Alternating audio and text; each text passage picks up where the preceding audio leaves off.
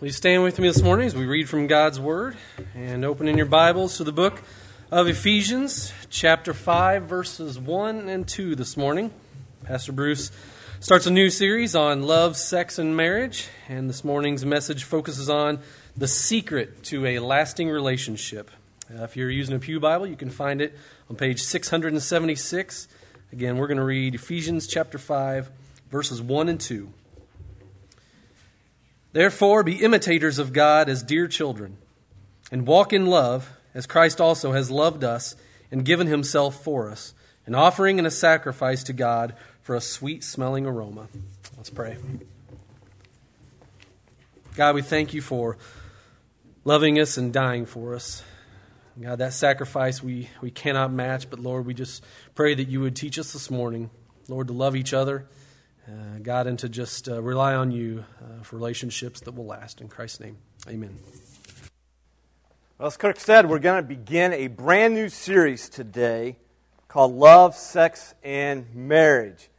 And this series is based on one chapter in the Bible, Ephesians chapter 5, in which you saw the first two verses in the video. It's the first two verses that Kirk read for us in our scripture reading. And what we're going to do is for the next seven weeks, including today or starting today, is we're going to look at 33 verses in Ephesians chapter 5 on the topic of love, sex, and marriage. Now, if we're honest, there's probably uh, few subjects in life that ignite as much passion and longing for desire for love, our interest in sex, and our hope in lasting relationships than these things. Let's face it.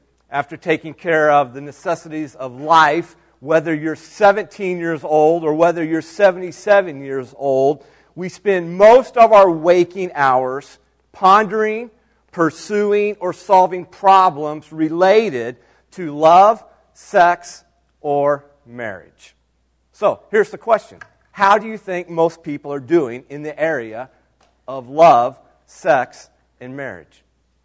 When you look at across our world, let's even focus it in across America. Maybe focus it in across the people you know. Maybe even within our own church. How are most people doing in this area of life that consumes so much of our life? Despite all the songs about love, if we're honest, we have to admit people don't seem to be getting much of it.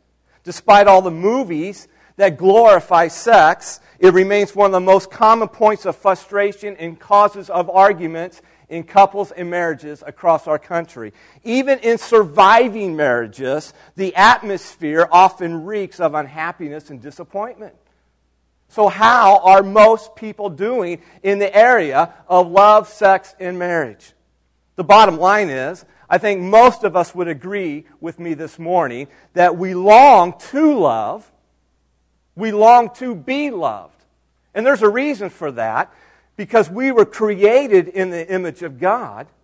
And God is all about relationships. In fact, life is all about relationships. And so we can't avoid this issue. It consumes us. And one reason is because we were created with a desire to be in relationships. We long for it. We want to love and to be loved but we just don't seem to know how to do it very well. We struggle at it. All of us do. So, are we all destined to be frustrated in our relationships and become the byproducts of, of dysfunctional relationships? That so many of us, when we scan across the workplace, our neighborhoods, the people our kids play with, that that's what dominates their relationship? Or is there a better way to do relationships? Is there a secret plan, if you will? Is there a, a, a plan or a design, a model for experiencing genuine love, great sex, and lasting relationships? Well, as preposterous or presumptuous as it may sound, the answer is yes. There is a better way. And it's not because I'm super smart about relationships. Don't get that idea. I have not cornered the market on romance. You can ask my wife that, she'll tell you. She says there's times I'm very romantic. And most of the time I'm just another guy that's married to her, that loves her, and we have our ups and downs like most couples do. And we push through, we struggle through. And we do it with the hope and power of God and His Word. But it's not because I'm super smart about relationships. It's not because I've cornered the market on romance. The answer is yes, because listen, the one who created you to love and be loved has a plan. He has a design for how relationships can work for a lifetime. The answer is yes, because the one who made sex and gave sex to us for our own enjoyment also has provided a set of instructions for how we can enjoy sex at its best. So, this series that we're going to dive into today for the next seven weeks, this series is all about discovering God's plan, if you will, for love, sex, and marriage. So that you then can make an educated decision about whose plan you're going to follow in your life. Now, let me just say up front, too, regardless of your current relational status, and so, whether you're here this morning and you're single, whether you're here and you're single again, or whether you're married happily or unhappily, this series is for you. All of us can benefit from this series because it's based on God's Word. God's Word has something to say for all of us here this morning, regardless of where we are in life, whether we're 17 or 77, or what our relational status is currently, right now. When we pursue relationships without understanding God's perspective, we are destined for disappointment and frustration. But here's the good news when we follow God's plan, for relationships, we can experience what He wanted for us in the beginning. We can experience intimacy, we can experience joy and fulfillment in that relationship. And it's not a relationship without problems, without struggles, without conflicts. That's not the idea. There's no such relationship that exists that's without those things. But there can be relationships that, in spite of those things, they overcome them and they still experience God's best and His plan for their life, which is intimacy, it's joy, it's satisfaction, and it's fulfillment for a lifetime. That's a possibility, even though when we look across the landscape and maybe all the people you know and that you social, socialize with, you're like, they haven't experienced that, they haven't experienced it, they haven't experienced it, and you're now telling me that it's a possibility in my life? Absolutely. God's plan works for all generations for all peoples, for all times. Do you believe that? I hope so. Because for the next seven weeks, we're going to dive into God's plan in Ephesians chapter 5. So, my challenge is this when it comes to God's plan for love, sex, and marriage, here's what I'm asking you to do for the next seven weeks is to keep an open heart and an open mind until the end of this series. So, where should we start then this morning? Well, let's begin with two simple questions. Here's the first question in your notes coming up on the screen. How, how do you go about finding real love? How do you go about finding real love? The second question is where did you learn your approach to finding love, sex, and lasting relationships? If you think about it, I would venture to say that most of us here this morning follow a certain set of unwritten rules and we make certain assumptions about relationships.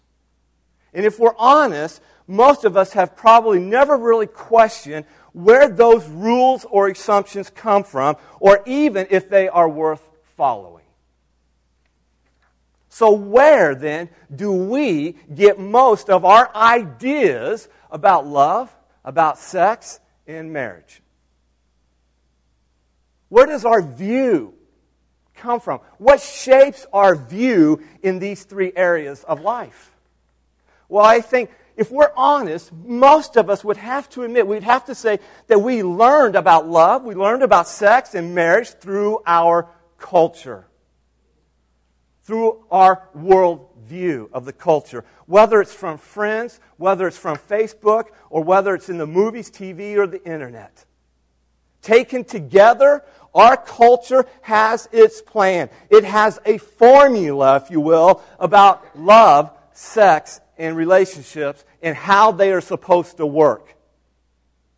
And in the process, I think we have become convinced that if we follow this simple formula to relationships that our culture espouses, then it will just work out for us. Just like it works in the movies, just like it says in the songs. So, whether you realize it or not, our culture has a formula. It has its own ideas about love, sex, and lasting relationships. And it's so easy for us as Christ followers to kind of get squeezed in that, to kind of just assume that for ourselves, and to think that what our culture says works.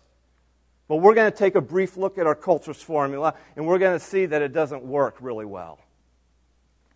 So let's look at two different models this morning for lasting relationships. The first model for lasting relationships is our culture's model or our culture's formula for lasting relationships.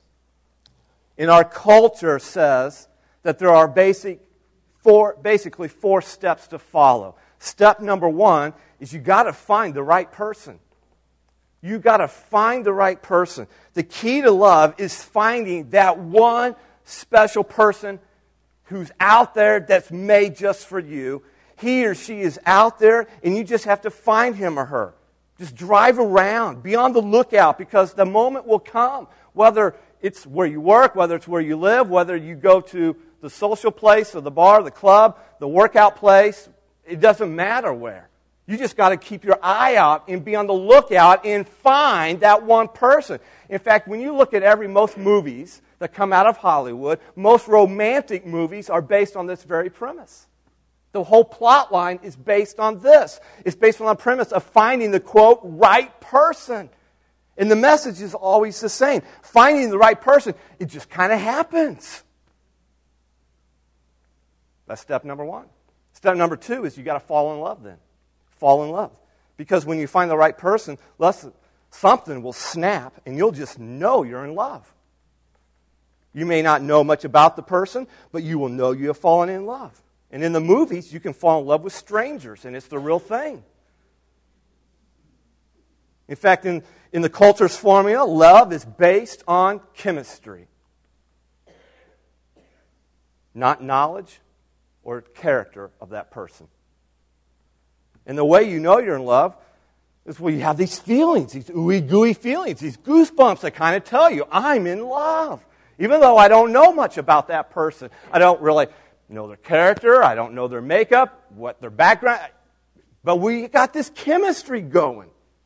I found this person, they found me, and now we've fallen in love. Step number three is you fix your hopes and dreams on this person for your future fulfillment and satisfaction in life. At this step, you begin to believe, I can't make it without him or her.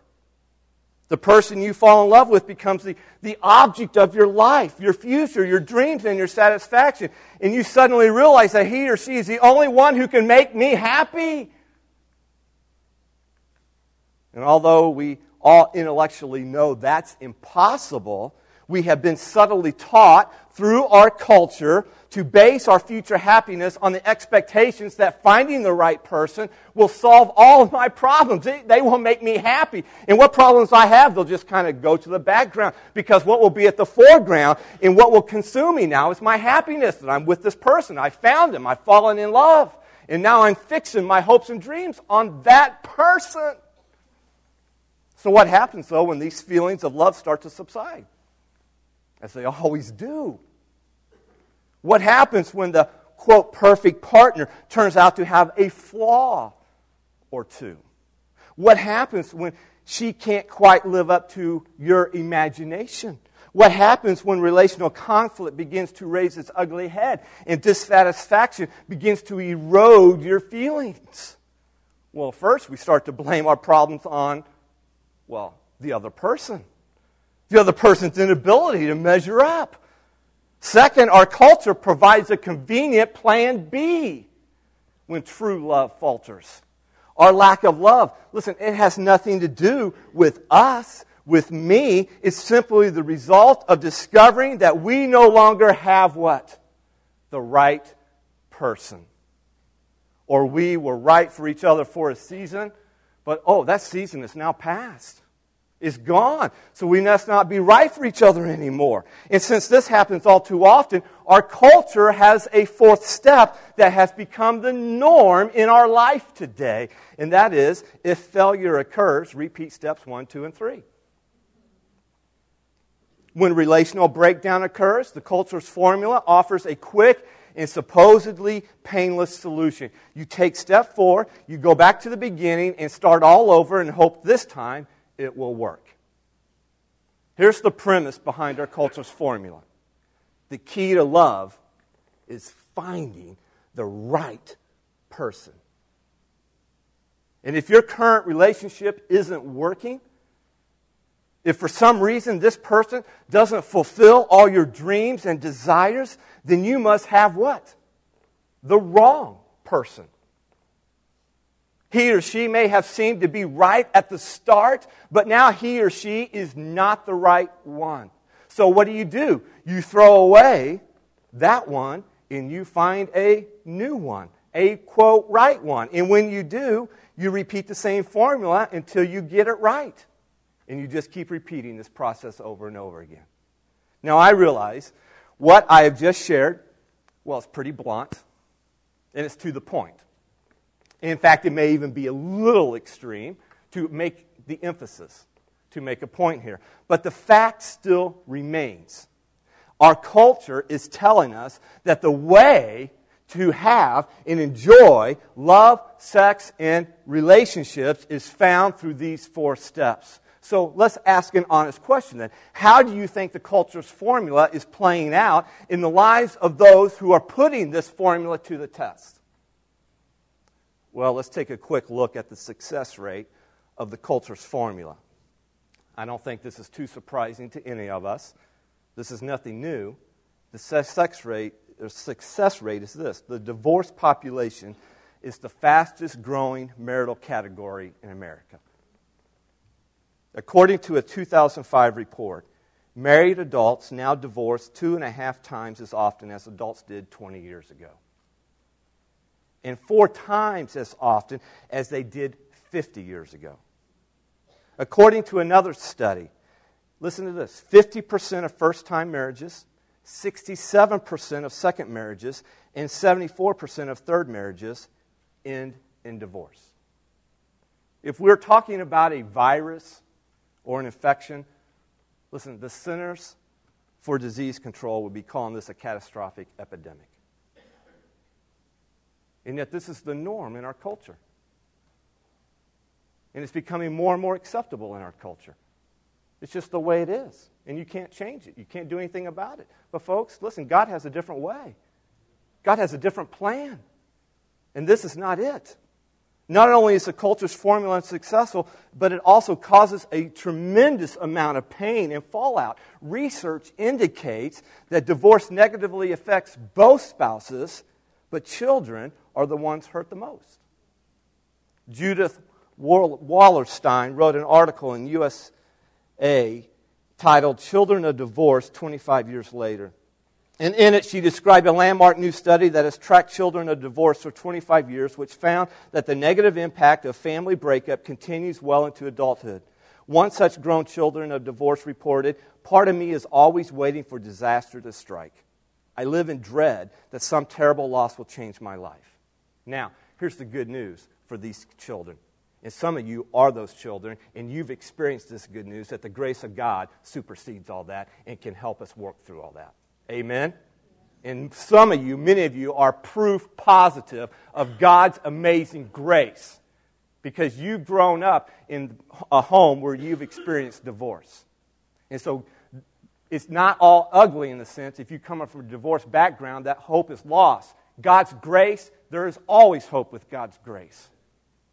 But unless we seek an alternative, here's what will happen. We will simply end up following the prevailing culture around us in this area of love, sex, and marriage. And in case you're wondering, yes, it is true, the culture's formula is just as prevalent, sad to say, among those who profess to be Christ followers as those who are unbelievers. And the results are equally disastrous. But again, here's the good news it's great news. God wants to help. God wants us to know that there's a better way. There's a better plan for our relationships. God has given us a divine design, if you will, for love, sex, and marriage. God has created a plan especially designated for us so that we may enjoy His best with the opposite sex. So let's look at it briefly here. Let's direct our attention on our second model God's design for lasting relationships. God's design is found throughout all the Bible. In fact, we're going to look at God's specific design for marriage later on in this series. It begins in Genesis, but we'll talk about that later in the series. Paul, the Apostle Paul, does a great job summarizing God's design in Ephesians chapter 5, and specifically now in these first two verses we looked at. Let's read them again. Look at them with me again, either in your Bibles or in your notes. He says, Therefore, be imitators of God as dear children, and walk in love, as Christ also hath loved us and given himself for us, an offering and a sacrifice to God for a sweet smelling aroma. Now, in God's design for relationships, you must begin with the most important relationship, and that is your relationship with God. It starts there.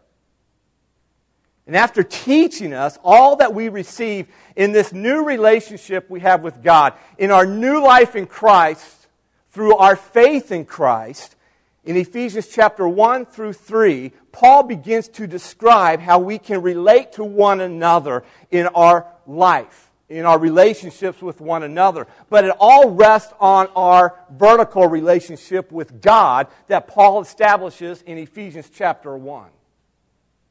And the key is that relationship. You want to have great relationships with the opposite sex. You want to have great relationships with just your friends, with other believers, with coworkers. Listen, it'll never happen without a vertical relationship with God first. So, four steps to follow. Look at this with me. Step number one is become the right person. Instead of finding the right person, you become the right person.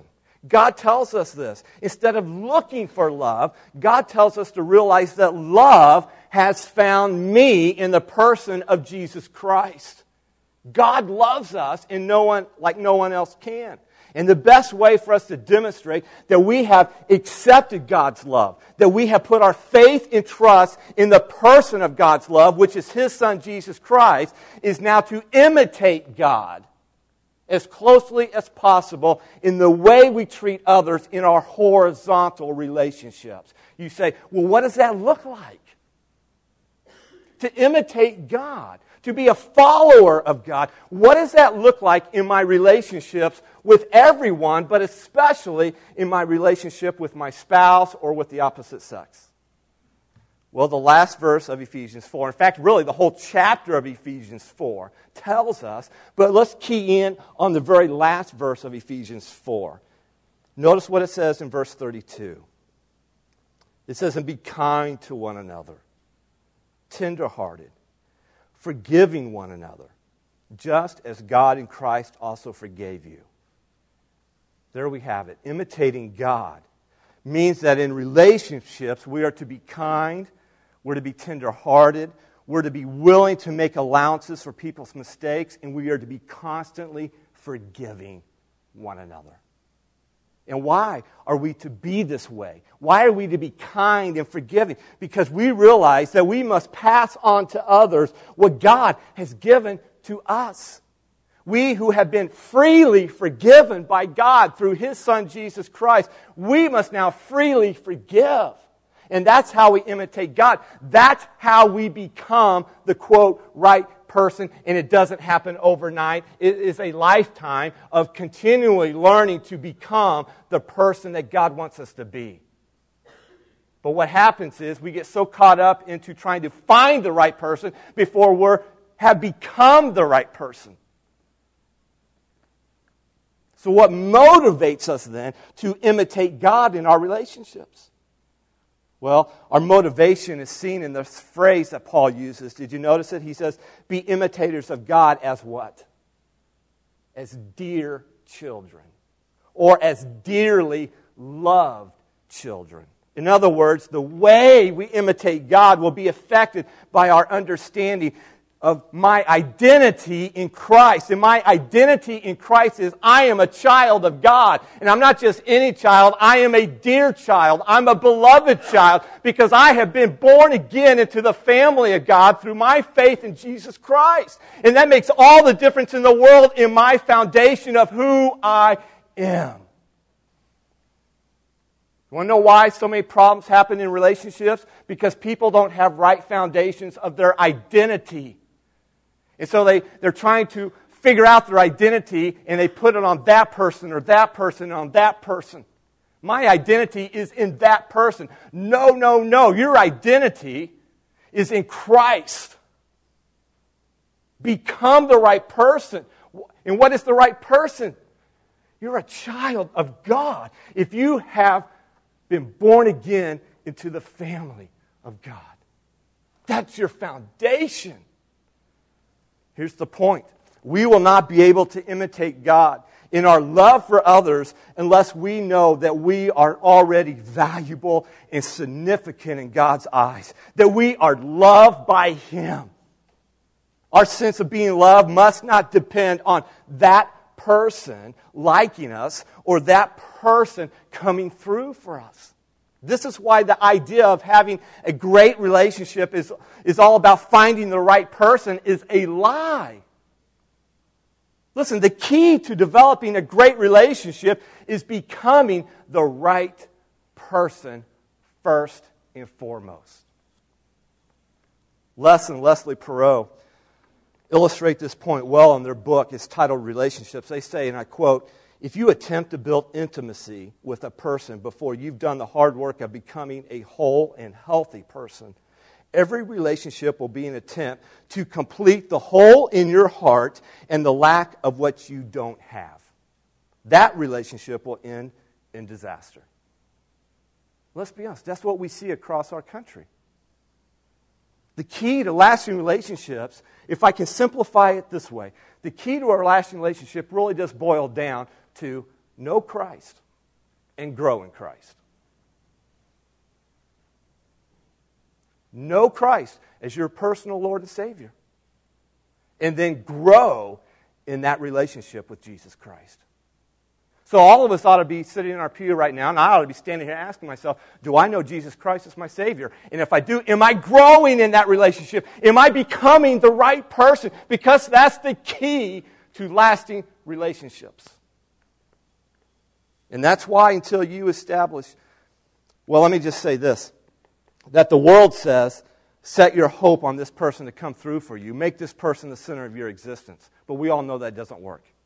And the problem is, because that person you're setting your hopes and dream on, well, they're like us, right? They're weak, they're imperfect, they got flaws, right? Warts, you name it. They're needy, just like you and I.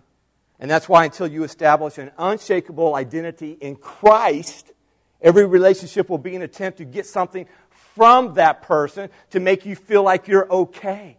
And this produces a dysfunctional relationship. So, the first step in God's design for lasting relationships is what?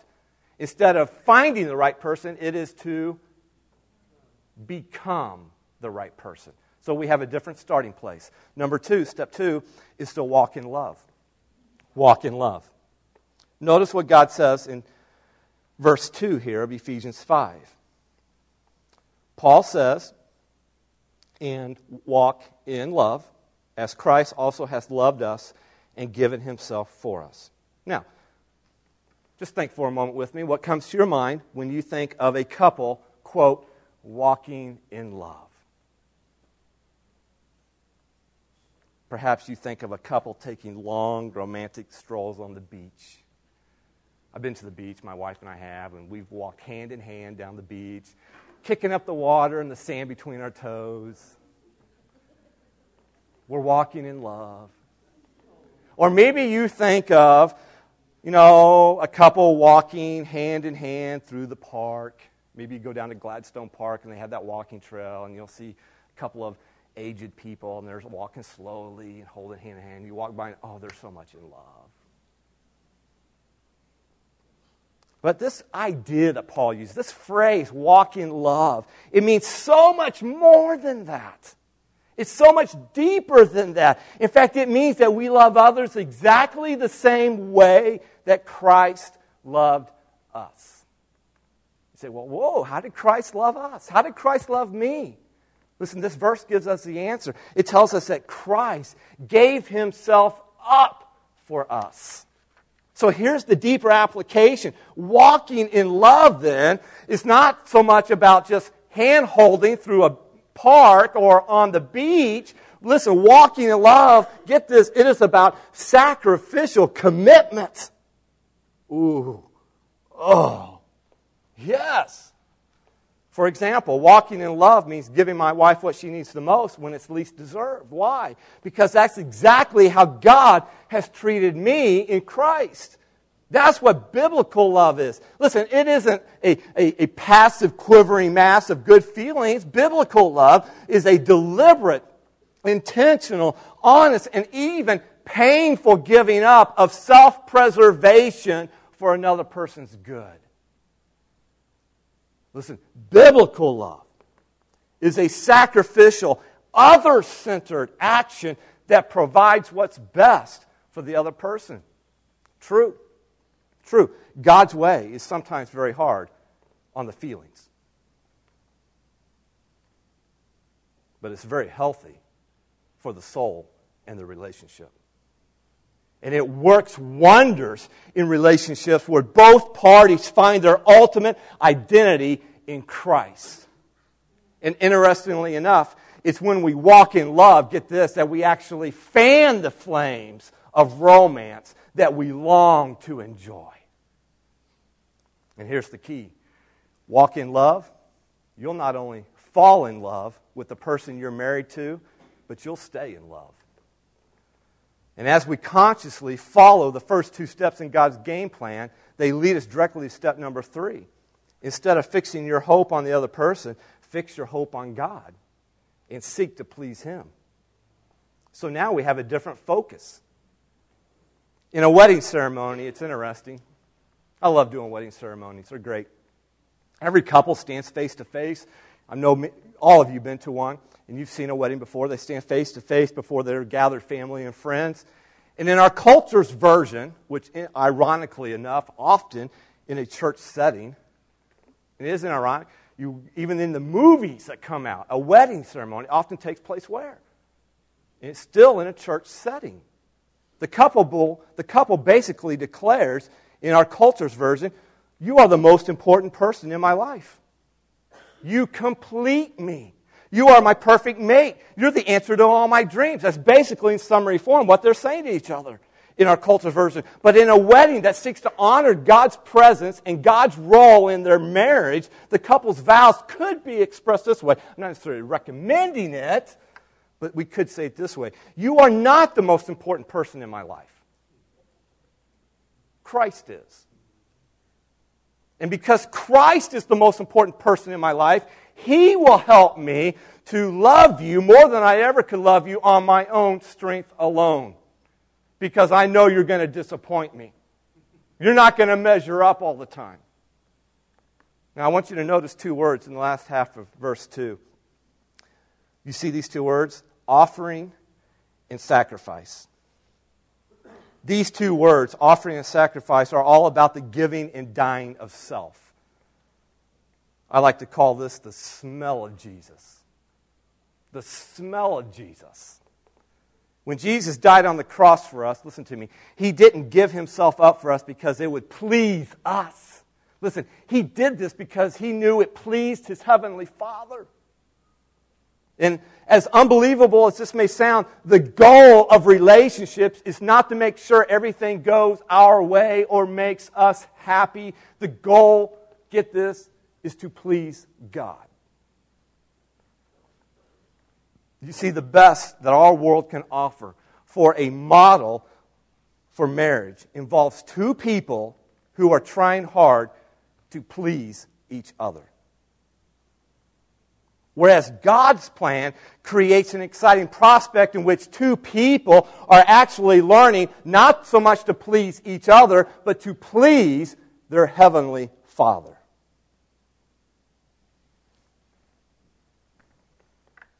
Why? Because they understand the smell of Jesus needs to permeate their relationship. The problem with most relationships, there's no smell of Jesus in the relationship. There's no giving of self, there's no dying to self. And so we need to evaluate does, is there a smell of Jesus in my relationship?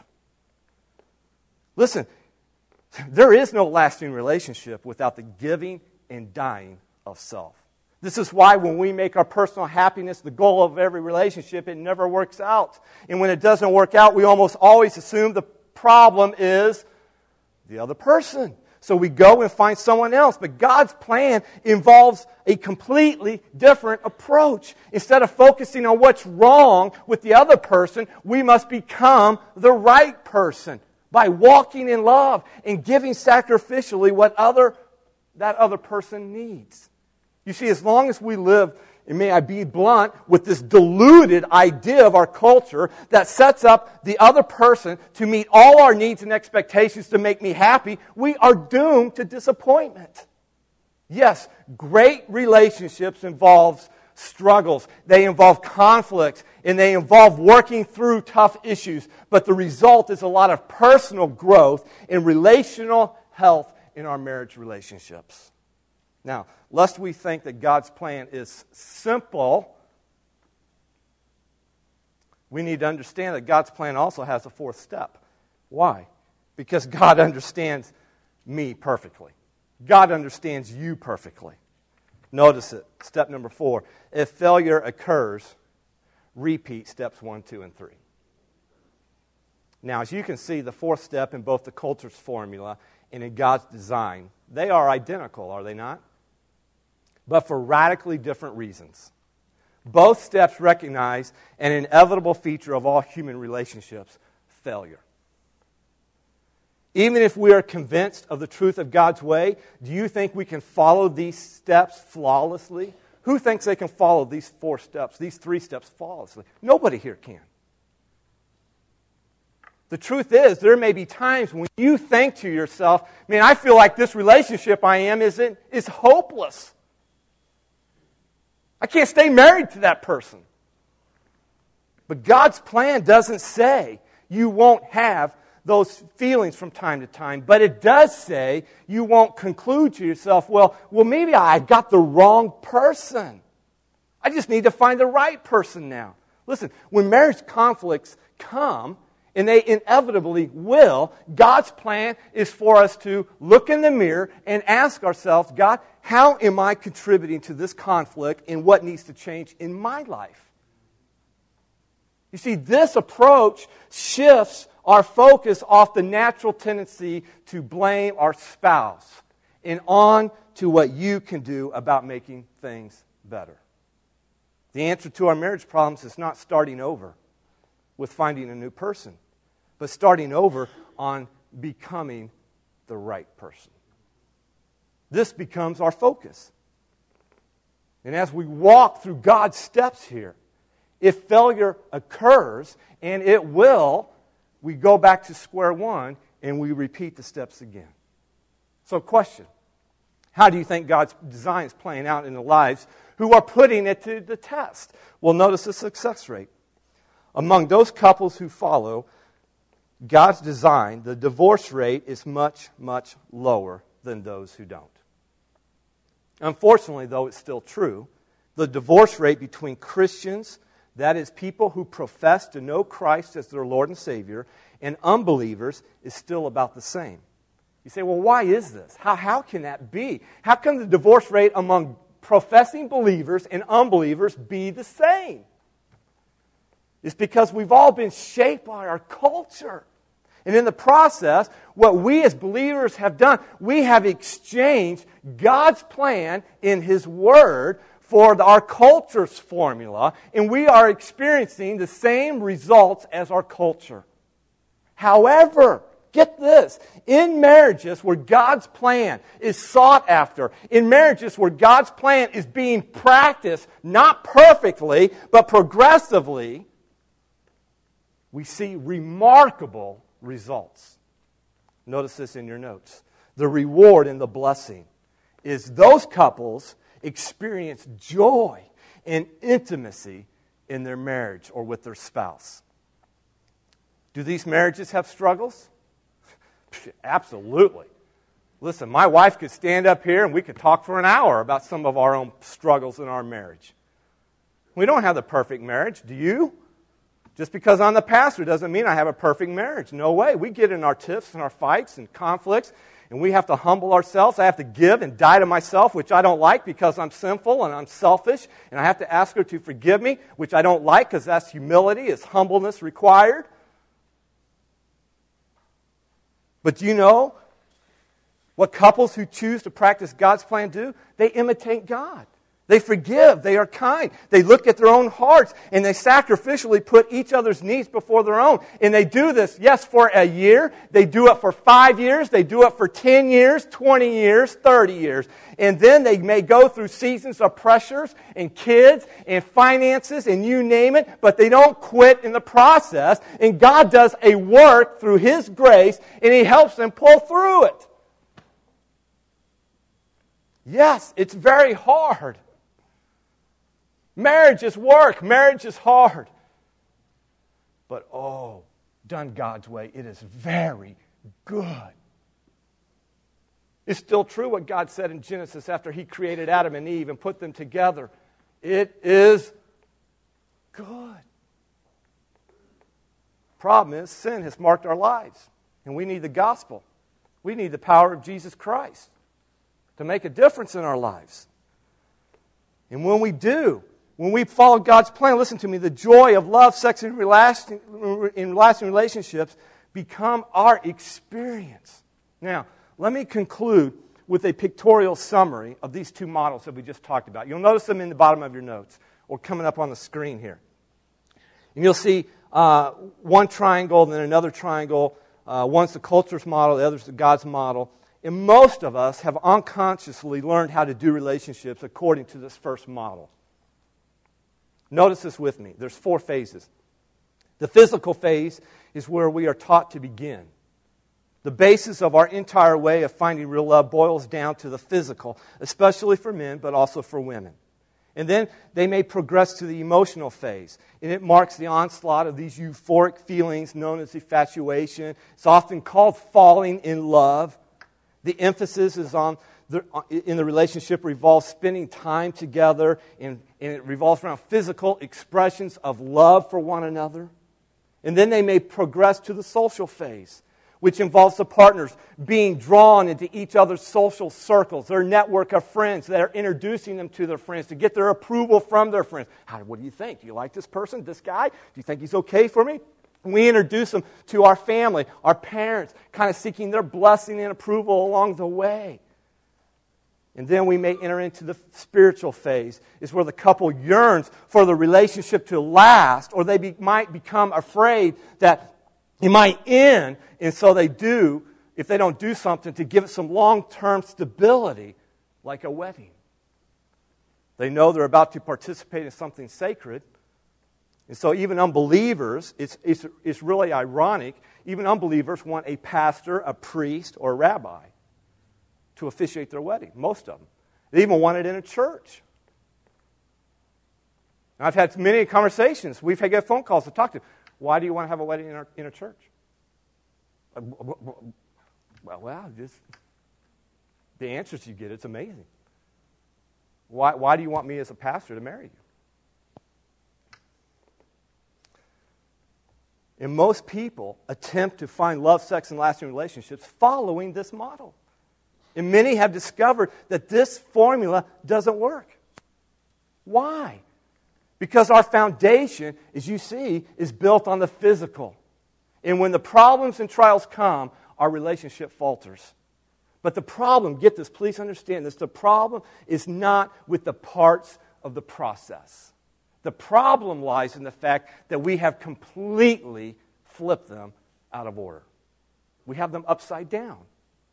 So here's the lesson as we conclude here this morning God's plan for relationships is the complete opposite of our cultures. It has a different starting place, it keeps a different focus that's on God, and it follows a different path. It walks in love instead of trying to fall in love.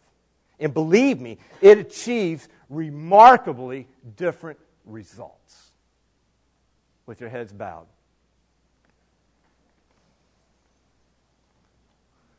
We're not going to sing a chorus of invitation, but let, me, let me close with just a few questions. As your heads are bowed, let me, let me ask you to think through a couple of questions here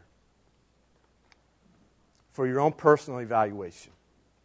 And the first question is this Which triangle most represents your approach to building lasting relationships? When you look at these two triangles, if you're honest, which would you have to identify yourself with? The second question is, what would you like your present and or future relationships to look like? Model number 1 or model number 2?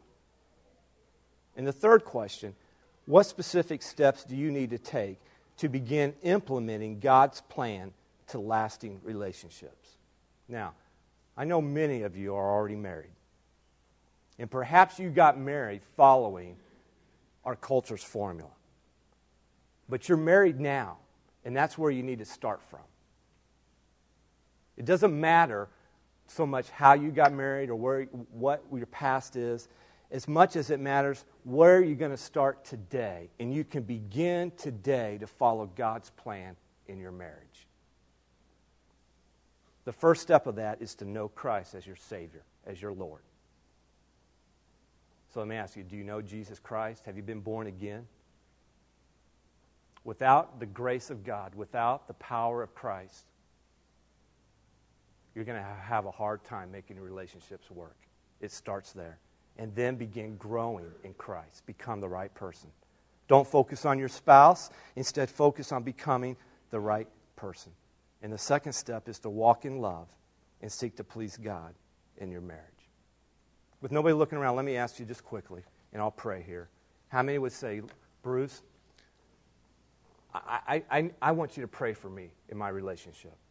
Whether you're married, unmarried, or in a relationship that's seeking to get married, you, you would raise your hand and say, I need God's prayer in my life. I need God's power. I need help. Would you raise your hand? Nobody's looking around. Thank you. Thank you. Put them down. Lord, we come to you this morning. And I thank you for those that raised their hand. Lord, you know their hearts, you know their circumstances, their situation. And I pray that your grace would extend to them in a mighty way. I pray, Lord, that your word and your people would come around and sur- just surround them. And Lord, I pray that you would give them the grace to submit to your word. And through this series, they would have open hearts, open minds. And Lord, for the rest of us, that we would honestly evaluate our own marriages, our own relationships, whether we're single, single again, or already married. Lord, you would do a work in our church's family and in the relationships we have here today. And you would do it by your power, in your word, and your people. We pray these things in your name. Amen.